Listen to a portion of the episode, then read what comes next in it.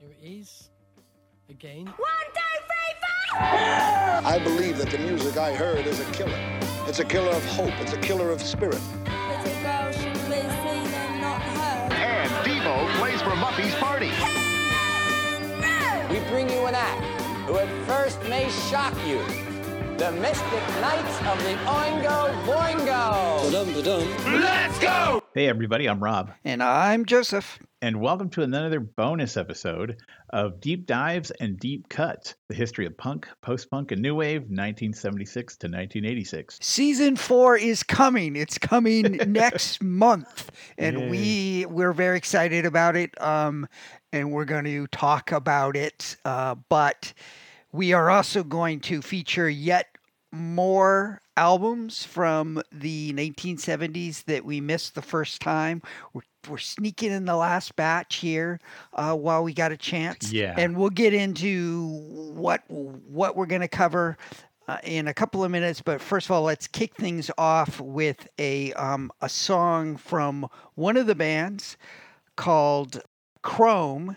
This is off their debut album. A song called "How Many Years Too Soon."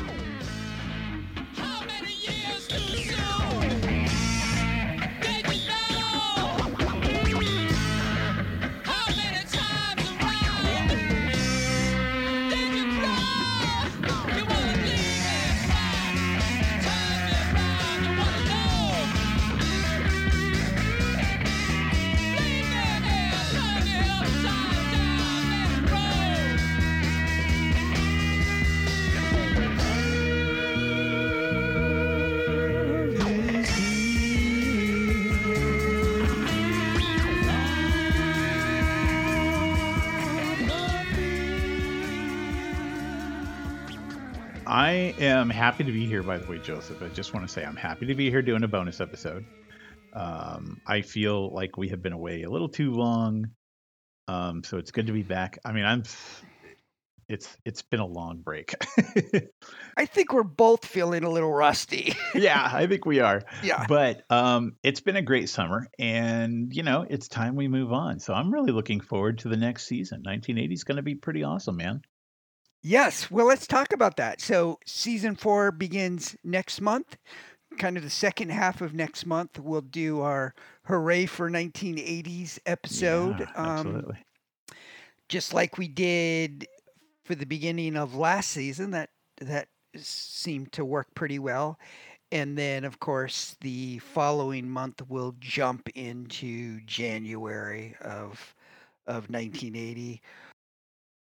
So, Rob, my question for you is what are you doing for the next 17 months? you know that's how long it's going to take to cover It's 1980. be so massive. Yeah. Holy crap. It's huge. it's taken us a long time to get to this point and uh, for uh, just a, a ton of different reasons Uh-huh. and most of the reasons were because we had to do things that we never actually did all those plans that we had just kind of like real life got in the way Yeah. and yeah. we finally decided hey we gotta we gotta just start up and get going Got to do it. so that Velvet Underground episode didn't happen. It will happen at some point. Um, and the story behind that was we were just we were having a hard time lining up the right guests. Typically, in a situation like that, you and I would just just you know do it ourselves, but because it's the Velvet Underground and there are so many rabid fans, it just didn't feel right for an episode where one half of the the conversation would be coming from me who just doesn't get the appeal of the Velvet Underground. So it's definitely going to happen that in the Kraftwerk Yeah. uh, will will eventually happen at some point. We just got to we're, we're waiting for the stars to line up on those. and when they happen, those are going to be some really special episodes. You Yeah. Can, you can bet on it. They're going to be done and they're going to be done right. Yeah, yeah. 35% more albums for 1980 than Yeah. uh, 1979. So, whew, I get, and w- one of the reasons why we kept like putting off starting the season was it's like you go, okay, I want to start like a 17 month cycle.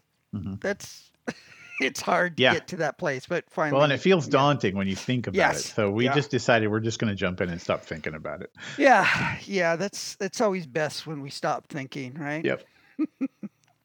So, what are we doing this episode, Rob? Well, we're going to be covering some more notable albums that we missed from the 70s. And I got to say that listening to this little bit of music, I'm a little surprised we missed a couple of these, Mm. a couple of these, you know? Yeah, yeah. We are going to be covering six albums from three bands, and all three bands were ones that were not on either of our radar Mhm. and were brought. Okay, I need to step back. You know, Rob, you know how we always encourage our listeners to to reach out to us and just, you know, tell us their stories about growing up and listening to this music and Oh, yeah. everything Absolutely. uh, which which we love to hear. I know some of those people may may not know it because we're really bad at responding to emails, but Yeah, we love sorry. reading them. we're working, we're, we're working on make, getting better at that, by the way. Um, Yeah, yeah, yeah. And so a couple of months ago, we started hearing from a new listener named Christian, who has his um, uh, slowly been going through, catching up. It sounds like he's just about caught up, and he has been. Um, it's been a lot of fun because he he would just shoot us an email like once or twice, once or twice per season, and just kind of give us some of his thoughts and he'd get to the end of a season and he'd give us his his favorite albums list um, and so this uh, all three bands that we're covering were ones that he brought up Sweet. and actually there there was a fourth one the only one that he mentioned that I that I was already aware of and I just I'm kicking myself that it didn't get included was UK subs. Are you Oh, are you familiar with UK subs, Yeah. Rob? Yeah. Yeah, yeah. So I wasn't. I was only familiar with one song, "Stranglehold." Uh, That Mm. was a song that was off of that cherished, often referenced uh, English punk compilation I had when I was a teenager called um, "Burning Ambitious" from from Burning Ambitions from uh, Cherry Red Records, and it was a song called "Stranglehold." And when I saw Christian's email about UK subs, I just went, "Oh man, how did we miss that?" Yeah. We are not including that album here because we will be doing a deep dive on the UK subs at some point hmm and we will will get a chance to cover their debut album which which I believe was released in 1979. So moving forward actually all of the bands that we're covering uh, tonight and the UK subs we we will we will certainly look at their albums um, as they come out. Let's see. There was something else that I wanted to say. Oh, so he's uh he. It sounds like he grew up not that far from you, Rob. Some, really? Somewhere in Central Valley. Okay. He we just got an email from him um, about a week ago. He just finished the last season, so he just he sent us his top ten. His number one was the Gang of Four album. Nice. Excellent. Um, he, like you, he's a uh, big Gary Numan fan. So Sweet. Gary Numan was his second, his number two, and then the Tubeway Army album was on there as well. Um, even though he's a he's a California boy, um, nine of his ten albums uh, were from British British groups. Uh, B52s was the only non-English album on it Oh, on there. Right on. Oh, and I got a chuckle out of this. His uh, number four for 1978 was um, 999's uh, album Separates. You remember Separates, the one Oh, yeah, that yeah. freaked us out so much? That's So- right. that was fun. cool. Now, Rob, this has been this has been a very very busy crazy summer for you Yeah. and um and you know we missed last month we went back on a word again and did not release an episode last month we are barely getting this one under the wire i'm going to have to release this not on a sunday uh, to get it out this month and i had to kind of bully you into to doing this episode because you're so busy Yeah. and so um, we should just let everybody know that the albums that we're talking about, you have not heard. I just kind of put together a playlist, hmm and you've you've only listened to the songs a couple of times. Right. Um, so so I I took the burden of of all the preparation, and then uh, we're just gonna have a conversation. But Yeah. I think it's important everybody know that Rob has not actually had a chance It's- to listen to these albums. Yeah. It's a little bit awkward because I feel like I'm going in naked. Yeah. Um, you know, and but I, you know, I, I I like to do some research. I like to really get into Yeah, the the yeah. albums, and I like to, you know, which uh, this is not going to happen. I mean, I'm I'm on a pretty tight schedule as far as you know work and deadlines for writing and all kinds of other stuff. So, Yeah. but but I still wanted to be here. you know. Yeah, we're doing So, it. Yeah. So we'll make it work. one last thing before we we jump in and start talking about Chrome, um, kind of related to what we were just talking about is um, uh, quite a few of our listeners, just like Christian, have been um, sending us suggestions for bands to include. Uh, when we started the podcast, we we posted a list of all of the bands that we we plan on covering, Mhm. and we've been adding to that list as as suggestions come in. So we are going to post the updated list.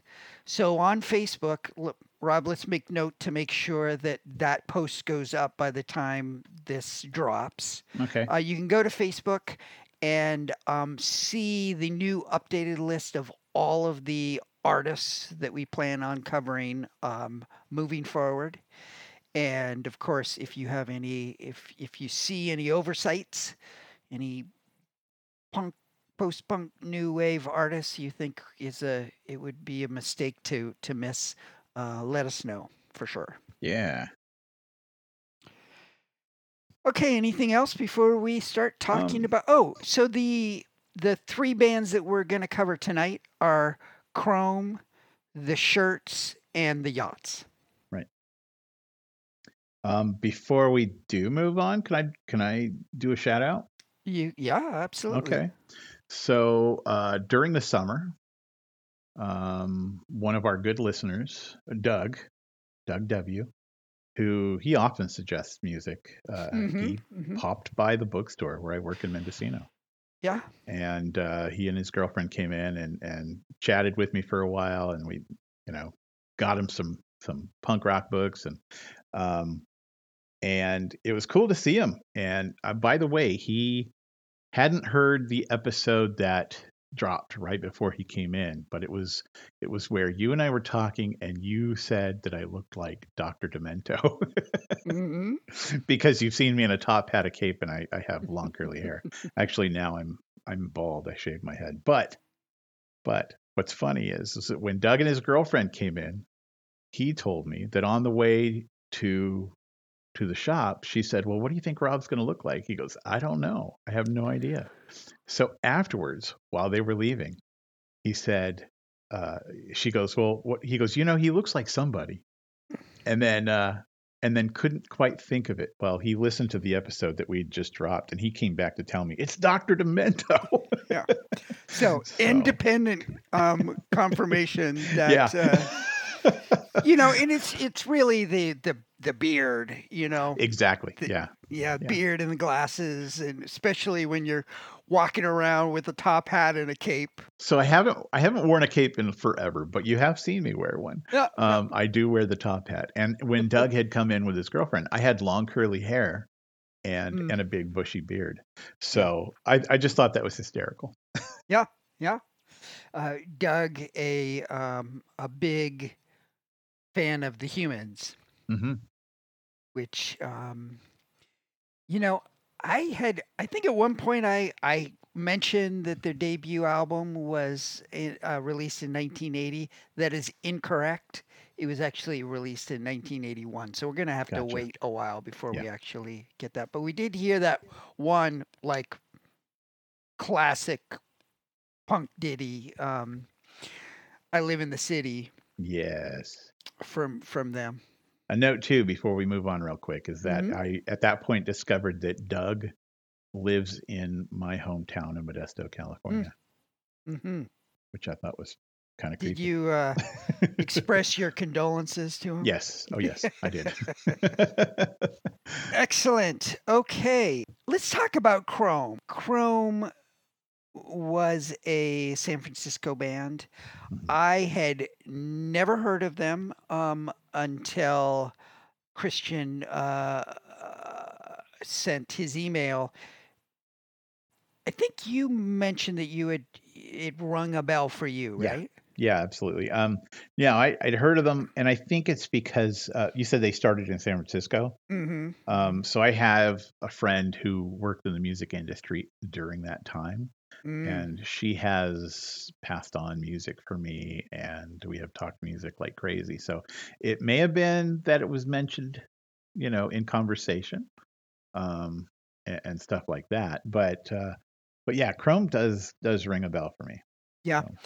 Well, I'll tell you, um, I have only heard the first three Chrome albums um, because that that puts us up to uh, 19 uh, to the end of 1979. They do release it, an album in 1980, so we'll uh, get to that this season. Don't love them, but I will say this: if I if if we could go back into time to like right before we launched the podcast Mhm. and I could only add knowing what I know now, I can only add two bands to the list. Uh, it would have been Kraftwerk and it would have been Chrome Nice. uh, because I feel like all of the conversations that we've had um, over the last several seasons, talking about albums that are sort of in the uh, industrial vein. Uh-huh. Cabaret Voltaire is, is actually the the big one, um, but I think there's a Right. lot of like uh, this heat and really any of those those sort of albums. I think I would have referenced Chrome a lot in my conversations when when we were discussing those albums. Um, so they are um, they are one of the the precursors to uh, the industrial uh, Yeah. movement. If if you if you take the industrial rock, the term industrial rock, um, you know, throbbing gristles was started out much more like the industrial part of it, and Chrome feels like they started out at the, like the rock part of Mhm. it, and then as they progress, I think they get like closer and closer together. Um, so at the top of the show, we listened to a um, a song off of their 1976 release that was um, an album called The Visitation. The song was "How Many Years Too Soon." Tell me what you thought of this this song. Well, gotta say that I have a lot of I have some mixed feelings about this song. yeah, you and me both. I have I have mixed feelings. So I I get there's this like what feels kind of like a DIY industrial art sound, you know, they're um they're it's chaotic and then as soon as I start to think it's chaotic, I start to go, wait, this is all intentional and they're pretty tight in what they're doing. I mean, this is what they want to do. Mhm. It's a lot of noise, it's a lot of uh, you know, this discordant sounds and then they break into like a cre- a rendition of I don't know something by Cream or you know it sounds it sounds like Yeah. it sounds like classic Cream playing and I'm like whoa what is happening Yeah. Well, to to be clear, because you you haven't heard um, this full album, this is not. This is their pre-industrial influential album. Um, Uh-huh. So it's really their second and third albums that go in that direction. This Yeah. is a much more like traditional sort of like acid rock jam bandy kind of an album. Yeah. Not my kind of music at all. However, if I'm going to listen to that kind of music, this is exactly the way that I want it. Yeah. I kind of. I kind of um, enjoy this. This particular song just amuses me because um, so there this album in particular is um, highly influenced by uh, um, Iggy Pop and the Stooges. Oh I- yeah, I I, think tell. you can hear that. Yeah. This song, so I hear like a combination of uh, the Stooges, um, David Bowie, like when he was in his "The Man Who Sold the World" Right. um, right. uh, phase. Uh, it reminds me of the Beastie Boys What? in a weird way, like with the vocals and stuff. Uh-huh, which I think it's kind of cool. And then just like a huge dose of like King Crimson or Uh-huh. something, which is which is a weird combination of of things. But um, but I I find this whole album um okay. I mean, pretty likable for a type of music that doesn't really resonate with me personally that much. So let's go ahead and listen to a second song off of this album. This is the song called Memory Chords Over the Bay.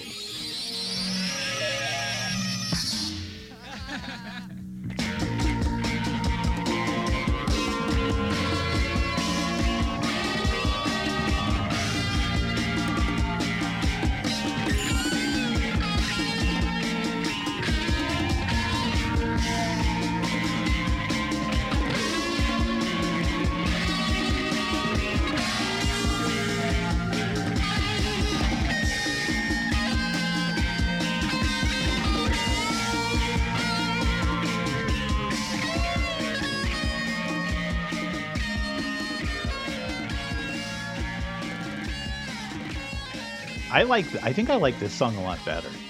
Um, you know, it. Of course, when when the track starts out, it's it's still chaotic, but um, they kind of clean it up. They break into uh, what what feels to me to be like a traditional rock song. Um, there's, I don't know. I just get the feeling that they like what they're doing, and they enjoy themselves. Um, and the sound is cool. I dig it. I Mhm. dig it. I like the guitar a lot. Mm. Yeah, I I would say just what I've heard of of Chrome of the first three albums. Um, uh, quite often, the least favorite part of the music is the the sound that they get on the lead guitars. Uh, it's just like got that? that. Yeah, that's just a sound that Yeah. I don't I don't care for at all. Yeah, Um, I I, I actually like that here. I mean, for Mm, some reason, I like I like that. mm, It, it to mm. me it it fit, but Yeah. but yeah, it's not a lot of people dig it. So they do, and I, I I don't think it's as prominent on this album as the next two albums, but they do some really interesting things with synthesizers.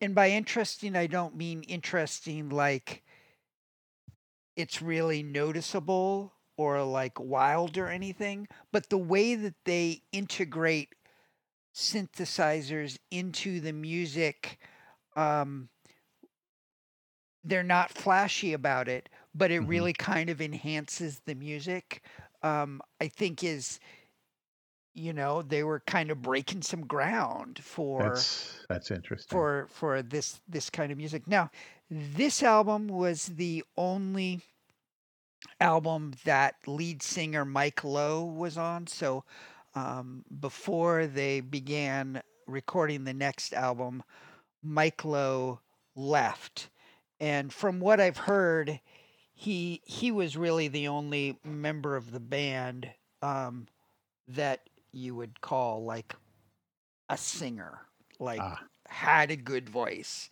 You know, there there are some vocals on the next two albums, but they really sound like oh, the guitarist is is doing some vocals because somebody has to, or or whatever.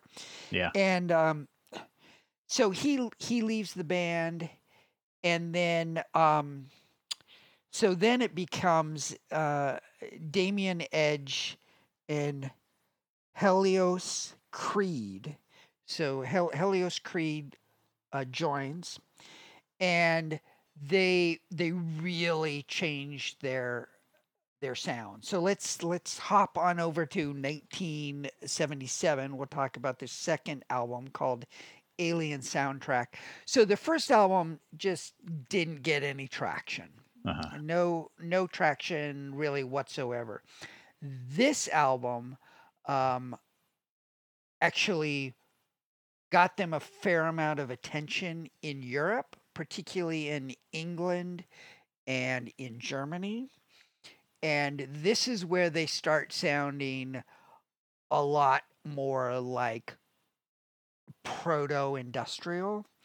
And it's funny because, you know, when I was young, I and I heard the term industrial music. I always just associated with industrial sounds, Right. like, you know, Banging metal. yeah, and- you're right, yeah, right, right, exactly. Steam And- engines. Yeah, that's right. Which which you don't really hear on early throbbing gristles, for instance. Um, but on this this album, um, Alien Soundtrack, it's the first first time chronologically that you hear something that really sounds like maybe it's just a hammer on a a garbage lid or something. You know, it's got that metal on metal percussive sound in parts.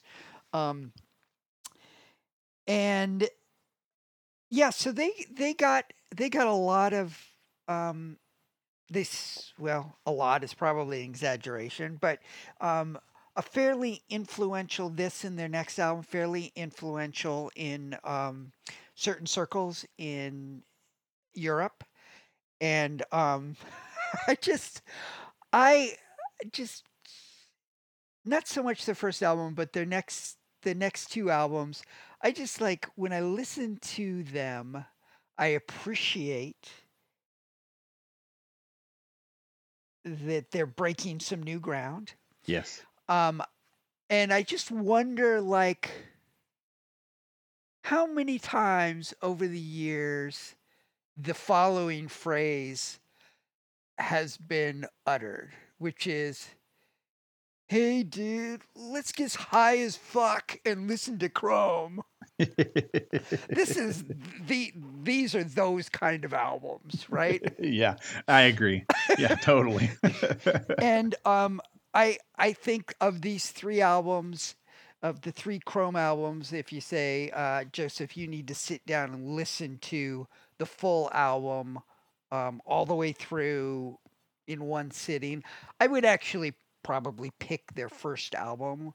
Uh, just because it's it's a little bit more palatable. Mhm. Um, for me, I have to like most of that type of industrial music. I have to break it up into little chunks because it's just it's a l- it's too much for me. Yeah, gotcha. Um, but um, this one in particularly the the their 1979 release um, really pretty pretty influential uh, as far as the the progression of uh, industrial music and like I said before I I uh, suspect that this was a band that uh, Cabaret Voltaire was um, acutely aware of.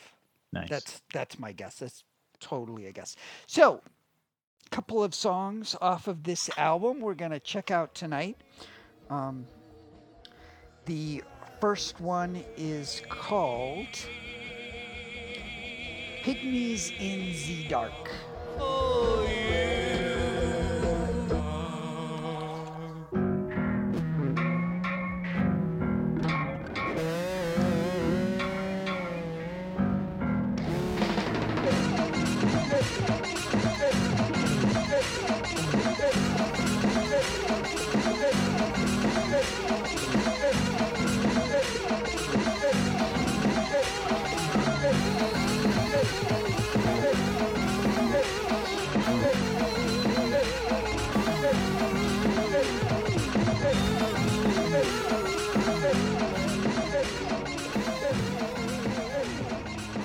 Wow, that's that's something, man. Uh, Pygmies in the Dark. So, Alien soundtrack's a great title for for this album, by the Yeah. way, because this stuff sounds like it's from another world. oh, Yeah, I mean, I, I I would be willing to bet that the vast majority of times that this album was listened to in one sitting, uh, the the people listening were um, in some sort of an altered state. I'm I'm considering it right now. Yeah. I mean, I'm considering it right now. Uh, you know, I, I th- you, you talked about how you, you might have to go back and and break it up. You know, you you can't take it all in one sitting. I, I think this song, and it's a long song too, as you pointed out. It, it's it's like six minutes long. Um, this would start to hurt my brain after a Mhm. while. Mhm. So um, I'd have to be, I'd have to be on something to be able to really not, not have some kind of seizure or something. Yeah. You know? yeah, yeah. You know, it, it's funny when I when I listen to this and their next album. You know, I'll be going along. It's like, wow, this this is this is some interesting. You know, they got a cool little groove here. There's some Mhm. interesting music. I really like to hear some vocals, and then vocals kick in, and I go, oh wait, no, Make- never make mind.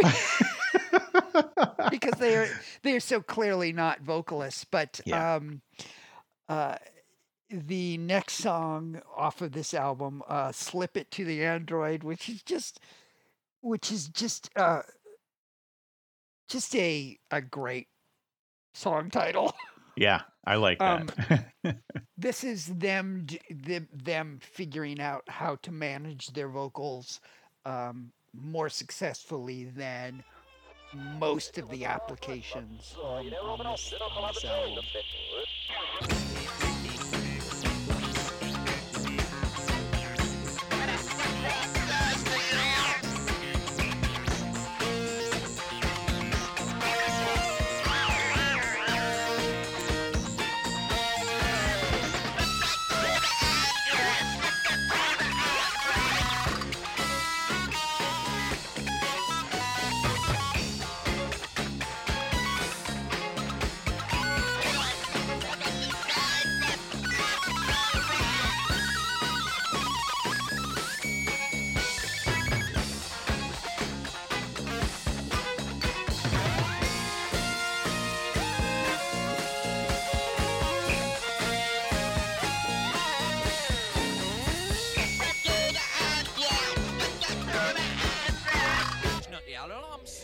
I dig this, Joseph. Yeah. I like I like this song a lot actually, and uh, way better than Pygmies in the Dark. I, I don't think that the Pygmies know what they're doing in the dark. Um, but when you play Slip It Slip It to the Android, uh, the first of all, okay, interesting use of backmasking. You know, uh, it seems like the bulk of the lyrics are are in reverse, but um, but it's good. I mean, I like the funky groove that they got going on. mm. Um, there's I don't know, there, and this one too has a lot of like cartoony sounds. I don't know Yeah. what what to call that exactly, other than than cartoony, because it it does sound. There's a lot of boings and Mhm. zips mhm. and whoops going on, but Yeah. it's I don't know, it's cool. Yeah. It's cool. It's fun. Well, you know, when we've talked about this type of music, sort of the Mhm. industrial, sort of um, deconstruction of the pop form type Yeah. Approach, for me, the the key element about whether I can hack it or not is is there some groove or is there some funk to it and i think there are there are moments like on this song where where um chrome does a pretty good job you know Yeah. for for a couple of i presume you know middle class white guys they can they can they, they can get their groove on they've, they've I got a nice can. little funk thing yeah Yeah. yeah so that is the Chrome's second uh, release called the Alien Soundtrack. Um, a pretty influential album um, in the evolution of industrial music. Released the same year as the first Throbbing Gristles album. All right, so let's cleanse our palate a little bit. Yeah. and talk about the shirts. This is a band neither of us were familiar with, right? right. Right. Absolutely. So this is um, one of the um, original wave of the CBGB bands. Mm. So so they they were a New York band. They came up through CBGBs. Uh, you know, it's funny. They well before we talk about it, let's let's listen to uh, the first song off of their debut album. So their debut album released in 1978, simply titled "The Shirts." Uh, they're the most uh, played or the most streamed song on Spotify off of this album is um, a song called "Tell Me Your Plans."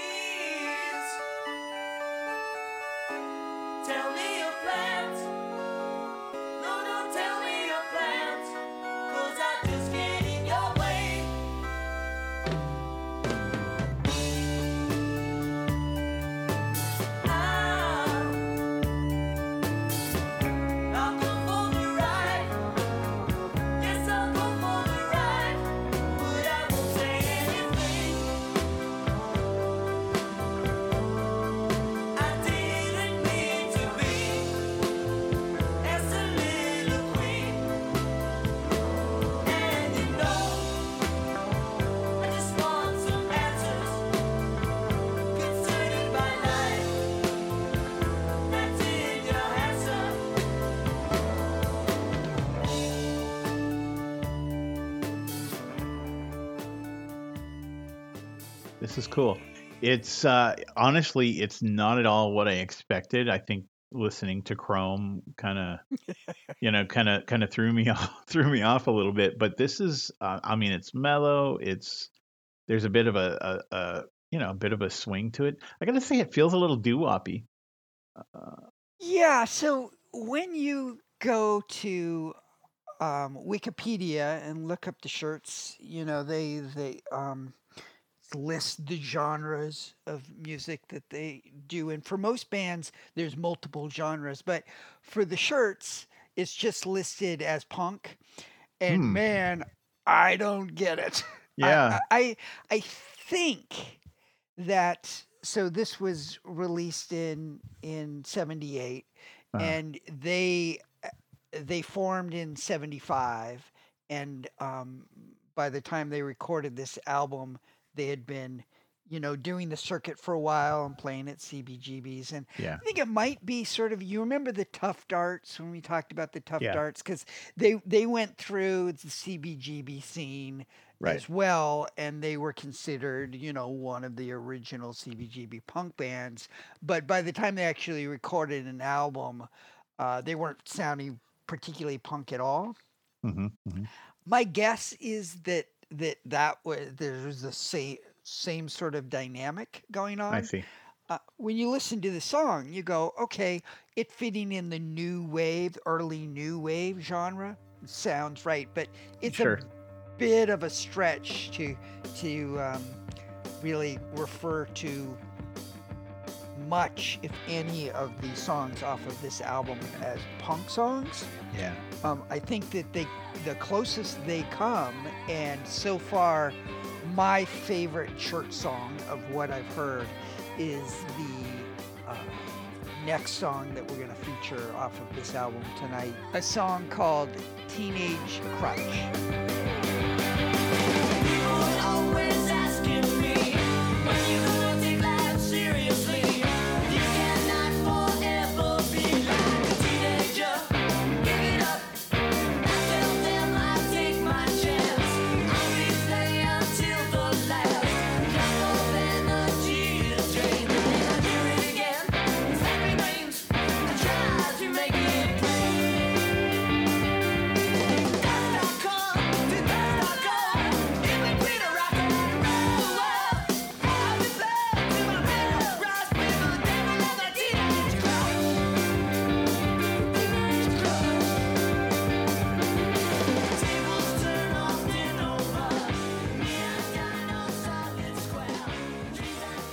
This is my favorite. This is Yeah. probably my I don't know. I sort of say this might be my favorite on the whole playlist, but it's up there. It's definitely one Yeah. of them, and and you can hear that punk that punk sound.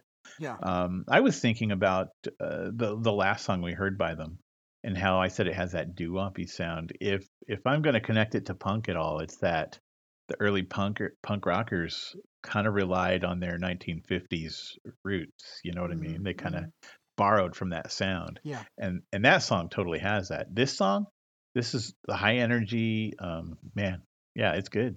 I dig Yeah. it.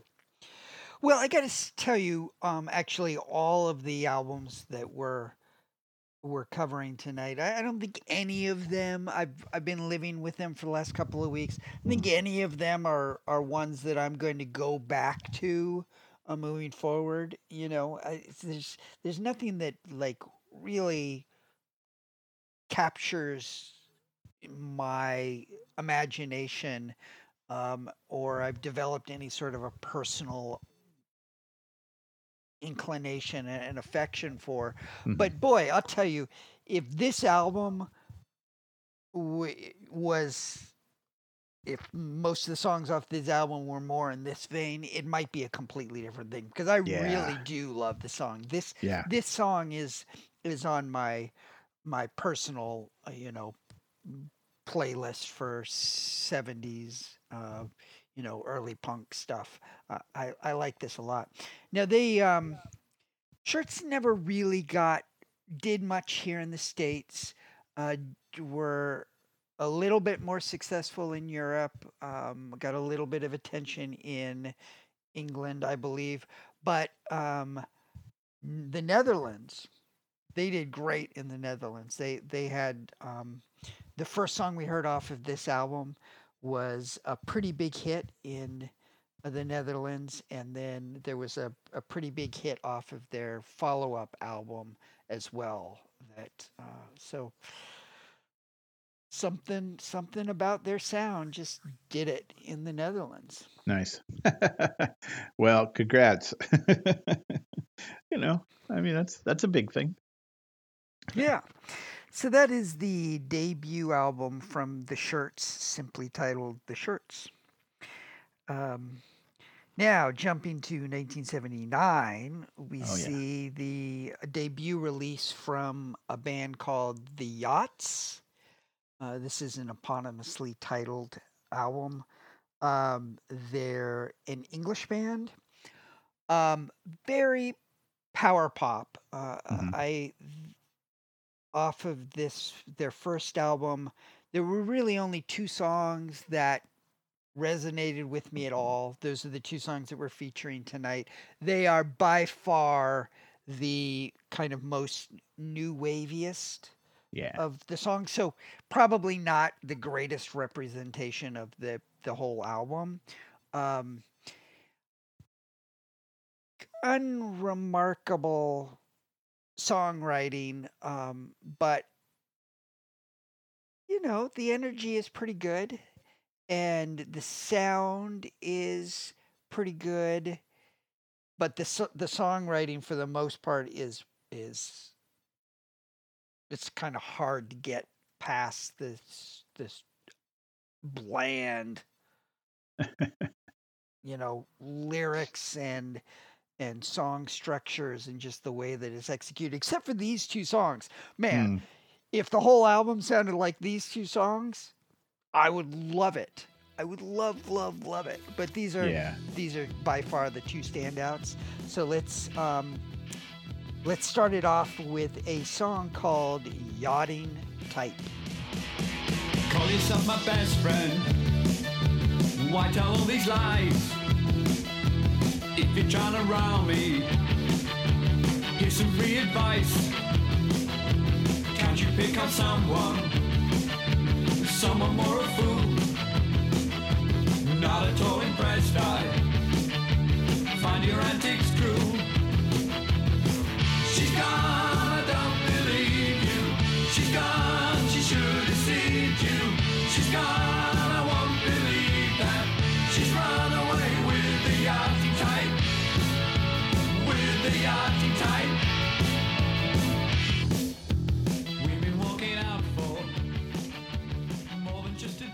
I I don't want to sound like I'm dogging on this out on this song at all. Um, I like you know that, that sadly it's these two songs, but I am with you when when you said you know the if the whole album sounded like this it would be Mhm. awesome. Mhm. I I like this sound. The Mhm. thing I don't care about though is is I think is the song itself is is the lyrics. Yeah, the the songwriting is. I mean, I, I feel like these two songs, they, the execution of it and the sound that they get kind of elevates the really Yeah. um, a mediocre songwriting. Um, It's just it's just somebody whining about getting dumped, you know. Yeah. and, and there's nothing wrong with that. I think we've all done that, sure. There's plenty of great, brilliant masterpieces. Yeah. um, you know, covering that ground, but you know, it's Yeah. not inherently very interesting. But but damn, the, I mean, you know, as soon as the as soon as the song starts, you're you're pulled in by that by that sound, by that new wave vibe. Mm-hmm. Mm-hmm. Okay, the second song off of this album that that really kind of gets me going a little bit is a song called "In a Second. You tell a girl with words and only words have to be spoken. She hears you and she clearly knows you're there, but as a token, a good excuse, a masterminded plan, exit departure. She takes it she cries, and then it's all that you've been after. A second, she has turned around, letting her go see her no more.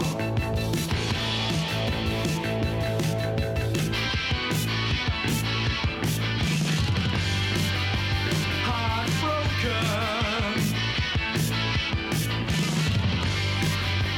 Heartbroken. Her life has many changes and they're mostly for. If you had just played this song for me, Uh-huh. and I had no, and you asked me, who is this band? Obviously, I would never have guessed the Yachts because I didn't know who the Yachts were. But Right. I would have said with a fair degree of certainty that this was like an early Human League song. Yeah. Yeah, yeah, yeah. That's sort funny. of uncanny, his vocals. Yeah, I, I kind of. I, I mean, it's definitely it's different. I mean, I've listened to a lot of Human League and and over and over again, but but you're right, and and that I think was one of my first thoughts. You know Mhm. what else though? I I gotta say, um, again, I'm not crazy about the lyrics, but the vocals, the way that the way that he times it is, Mhm, is mhm. is just really in. It's amazing. Yeah. I gotta say it. The whole thing is intentional and it's timed perfectly, and it, yeah, it's really cool. It's Yeah. really cool. Man it is it's just a shame that the rest of the album um you know didn't doesn't come close to Yeah. to matching these two these two songs is really a lot of it is just pretty straightforward uh straight ahead power pop Now, now, do the yachts show up a whole lot more in the future? Um, so actually, all three of these bands that we are discussing tonight have releases in 1980. So we're Huh. going to be talking about all three of these bands next season. Okay. Uh, the Shirts and the Yachts, those are their last albums. okay. Um, and you know that we'll be covering. I, I think. I think they might like get back together in the like late '90s and release Yeah. another album or something. But Like everybody else. yeah, did. yeah, that's right. um, Chrome continues on, I think, with one or two more albums. But okay. um, so so we have more to come from all three of these, which I'm I'm excited about. I mean, Yeah. there's there's no doubt that that all three of these bands have um, a lot going for them and a lot of potential. So. So that is the Yachts uh, debut album released in 1979, um, eponymously titled. So let's move on to Chrome's third album, song called Half Machine Lip Moves. I can't wrap my brain around this title. Is this just a is this just a a word it's is this just a word salad or do you think that it, it- are you sounds like it sounds like an exercise. Um, an exercise regimen. Okay. So this is generally considered um, their their best album. I, I think um, a, a lot of a lot of people, you know, to me, it doesn't sound that much different than their their previous album.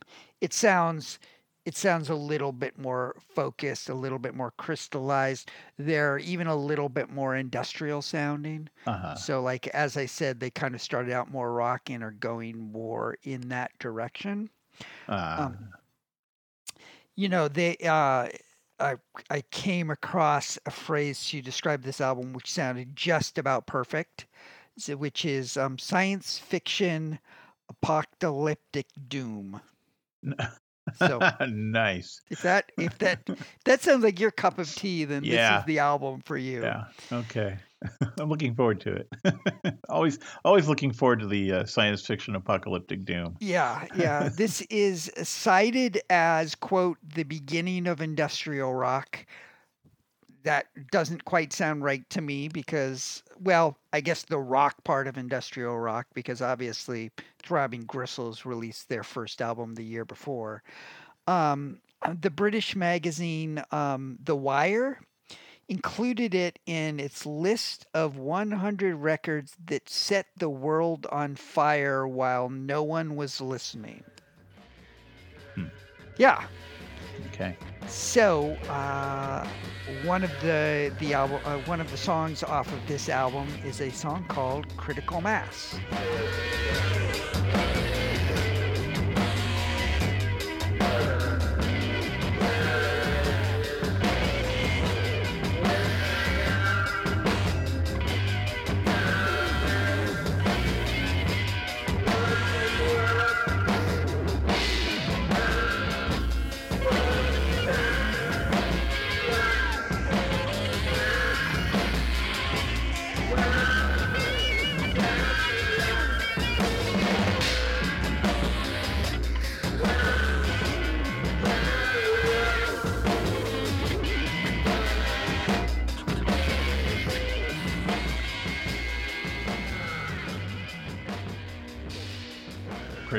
Mass is definitely an appropriate title.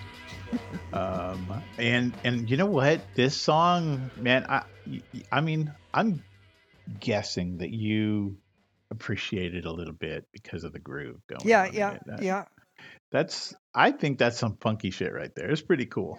yeah. That's that's what makes it a little bit more palatable to Yeah. me than than some of the other songs off this album. yeah. Yeah. Pretty pretty it's a pretty i think it's a pretty neat song. I mean again it's one of those things where you can't really luckily this one's only two minutes long. So you know. Oh yeah, and that that is something that I want to I want to mention that um, uh, of their three albums, each album they get smarter and smarter about the song length. yeah. So um, the most of the songs off of this album are around three minutes, sometimes less than that, Cool. which to me is the the smart way to go Yeah. with music like this. My second pick off of this album for tonight is a song called Creature Eternal.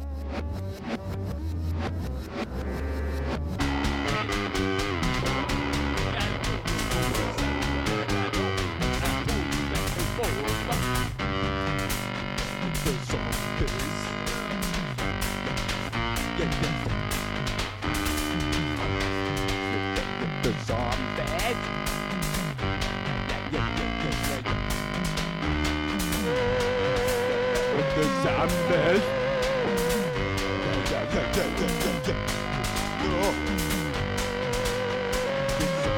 you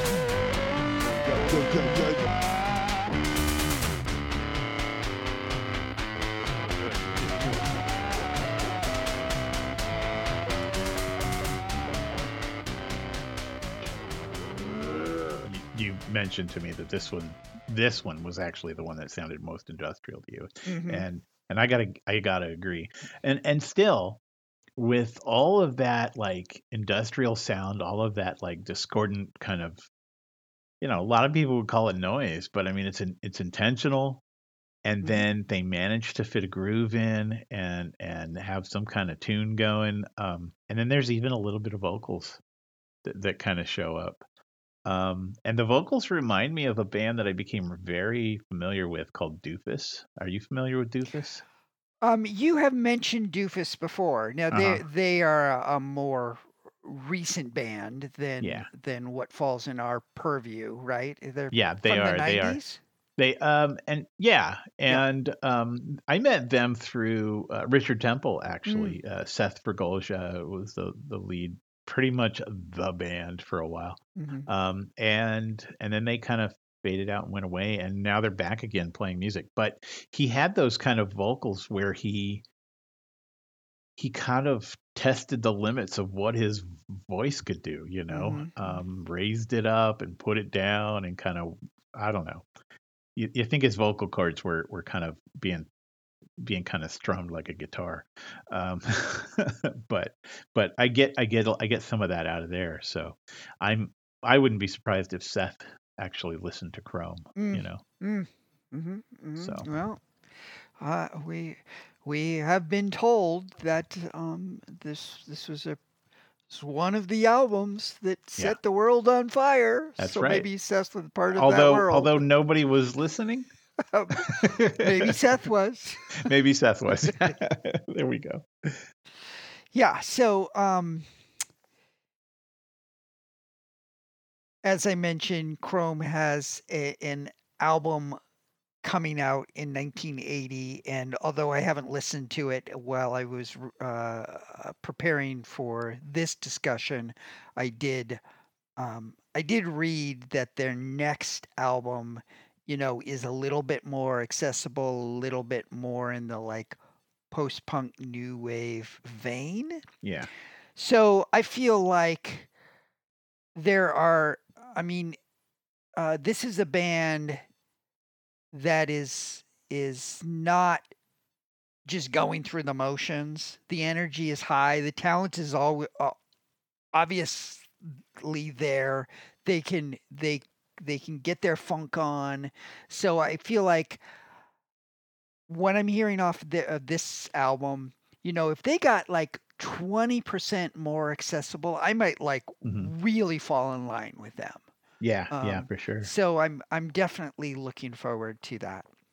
Uh, but as I mentioned before, this is this is often cited as their um, most acclaimed album. That's the third release by Chrome, called Half Machine Lip Moves. So we got one more album to discuss tonight. That is the um, second release by the Shirts called Street Light Shines, released in 1979. Um, once again, had a uh, pretty big hit in um, the Netherlands with the first song that we're going to feature tonight called Laugh and Walk Away.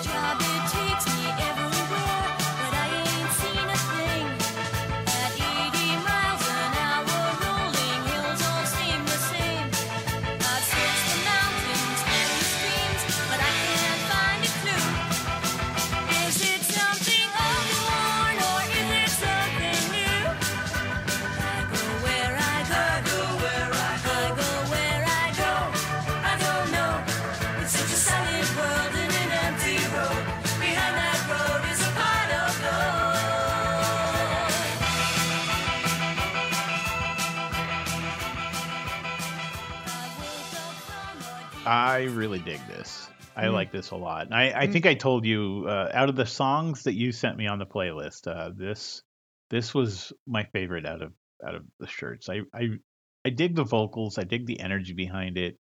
Um, and I don't know. It's just it's really cool. There's there's some sass that I like. You know, Mhm, it's mhm. it's it's a great tune. Yeah, I mean,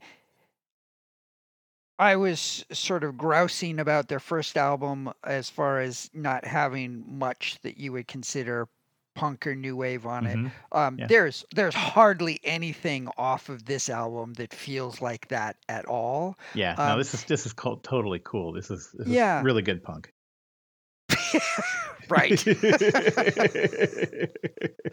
um i you know it particularly this song actually sounds a little bit ahead of its time i would Mhm, this sounds like a lot of a lot of music that i was listening to like in the late 80s early Yeah. 90s yeah. you know like the primitives and and stuff like that you know one thing i will mention um so this album is a lot slicker Mm-hmm. um it is technically they they're doing trickier things like with their vocals and oh yeah. and and all of that and the lyrics are a lot better i forgot to mention off the first album the the lyrics were in some cases really awful i mean i so so there was one one line in particular off of their first album um and i'm this is not a direct quote but you get the idea uh, it was something like um your face is a magazine and I'm canceling my subscription. I love that. What are you talking about? God. so I'm I'm Uh. happy to say that um, that I mean uh, that I, I guess there is it's conceivable that that might be like a great like really aggressive snotty punk song or something but but that wasn't what they were Yeah. doing. No, you Um, got to you got to put the attitude behind it. Uh, you know, you, you really have to put the attitude to make that work. You have to really Yeah, throw the So attitude. so I would say on uh, just about every level, this is a much more sophisticated, um, Yeah. uh, cleaner, slicker album. Um, for all its, for, I think for all its poppiness, uh, there's definitely you know it definitely has that sass. Like I said. yeah. Well, you know, um, I feel pretty confident that um, if if you hadn't heard this album of theirs, and I said, you know, there's a Shirts album, or there there's an album that sounds like um, a new wave version of the Mamas and Papas. I Yeah. think you would probably clearly identify this album. that, that really- that might be. Yeah. That I, I feel like you know I've been as I've been listening to this album the last couple of weeks. You know i i, I finally came across. Oh, how, how would I describe this album? I would describe it as like the Mamas and Papas go new wave. yeah. yeah, I think you nailed it.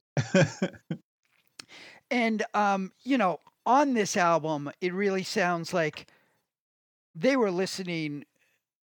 I, I mean, it it makes me think more of like Manhattan Transfer than like anything punk or post punk. Um, Ah, You know, yeah. they they've got a like well, the second song off of this album I'm going to feature um, is, you know, this is this is a very eclectic album, um, and so they they do a lot of you know, which once again makes me think of like something like the Manhattan Transfer. Um, so the song uh, Milton at the Savoy uh, just kind of kind of uh, illustrates that fact. This is a this is a very like jazz swingy vocal type song. All right. Well, I before I want to say something before we go into, it, Mm, hmm and that is this. I realize now that I haven't heard this song at all. So I'm going to go into this song brand new right now. Okay. Give you my give you my fresh response on it. Okay. Okay, because I, I know you like that sort of thing. Yeah. That's why I put the song on. I'm looking forward to it. Disco sound fills the Savoy Club. Milton sees, but he's only a shadow. Man of age gets on stage. The dancers they gather before him. Times they have changed, but to Milton they stay just the same as they were in the 30s. Champagne pops, Milton bops. The crowd has no choice but to follow. Milton, Milton turns back time. Milton, Milton, let it shine. Hey, what do you hear? What do you say? Everybody ready to swing? I, I am totally surprised by by what I just heard. It it doesn't sound like the the band that we heard the last song Mhm, you know, mhm. it's totally different, totally different. I I still like it. I like the swing and groove to it. I like the you know, it's got this like 70s kind of swing and pop sound. Um, at the same time, it has this like just this kind of jazzy, you know, finger snapping kind of um I don't know, almost like a like a, like something from the beat era, but Mm. um it's cool. It's cool. It's just it surprises me because it just doesn't sound like the shirts that we just heard. well, you, you know, um, uh, you and I, I think we were housemates, and both of us were not like heavily into. So this was the late '90s. Um, Right. That, uh, but we were fans of the sort of like new swing movement that was happening at that at that point, and this has that feel to it Yeah. for sure. For sure. Yeah, yeah, yeah. It Yeah. does. So, It does. um, a really eclectic album. Um, uh, very, very slick. Maybe a little too slick for my taste, Uh-huh. but um, you know, being I would, you know, listening to it, I would not have guessed that it was released in 1979. I yeah, I agree so, with that. yeah. For sure. Yeah. Wow. Okay, any last thoughts about about this this album? This is the the uh, second release by the Shirts called Street Light Shine. Not necessarily about this album, although I will say that I'm curious to to hear something from theirs later. Uh, Mhm. you know, it's it it'll be interesting to see where they go from here. Mhm. So, Mhm. at any rate, yeah. Cool. Well, we just kind of blazed through that. It was our last chance to catch up on some more notable releases from the from the 1970s, and I'm ready for the for the turn of the decade. Yeah, me uh, too. for sure. Uh, Me too. I g- 1980, bring it on. Yeah, I got to say, maybe we got through this so quick because I wasn't prepared and didn't do a whole lot of talking. Uh, but I enjoyed it. I have I've had a lot of fun listening to the music and chatting with you again, and Yeah. I am looking forward to 1980. I cannot wait. Yeah, yeah. So we're gonna we're gonna get back into the swing of things, uh, starting the second half of next month. Um, yeah. Uh, um, are you? Have you started working on your predictions? Nope. nope. Yeah. Uh, so you got to get on that. I, I I sent do, you the yeah. list of all of the It's- albums that we're covering. Uh, yeah. Until I until I get these two writing projects finished, I. I'm I really had to sneak away to do this tonight. I'm telling you. Yeah, so yeah. so, but it'll it'll get done. I'll get it done quickly. And uh, yeah, I've I have looked at the list a few times, Yeah. and um, you know, I've got some ideas. Yeah, a lot of um a lot of debut albums from bands that are just uh, going to be heavily influential in the new wave movement going into the 80s. Um a lot of those bands I you know I, I don't think had really auspicious starts. Right. Um, so it'll be interesting to to go back. Like for instance, I don't believe I've ever heard uh, the first release by Echo and the Bunnymen.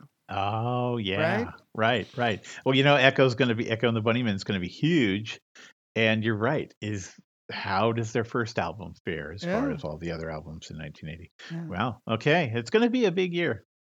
Yeah, 17, 17, what? 17 weeks? Uh, seventeen months. 17 months. Sorry. yeah, I mean we are we are every two or three months we'll take uh, a month off. You know, we'll Mhm. do a bonus episode of something uh, for, f during those months. But you know, we are pacing ourselves for sure. We we almost didn't make it through season two, so we've learned our lesson about that. Yeah. Um, but yeah, it's it's gonna be a long stretch. We're in it for the long haul. People ask me all the time, what's your podcast about? And I always say it's mu- music, po- punk, post punk, and new wave from 1976 to 1986. From now on, it's going to be music, punk, post punk, and new wave from 1980 Yeah. for the next 17 months. yeah So, anything else you want to cover before we sign off? Ah, I don't think so. Other than you know, check us out if you haven't heard all the uh, previous episodes. Go back and listen to them. Yeah. Um, you know, Hey, we got a um a handful of new reviews on Apple Podcasts, and nice. it's it's fantastic. Thank you so much for those of you who went and and put in the effort.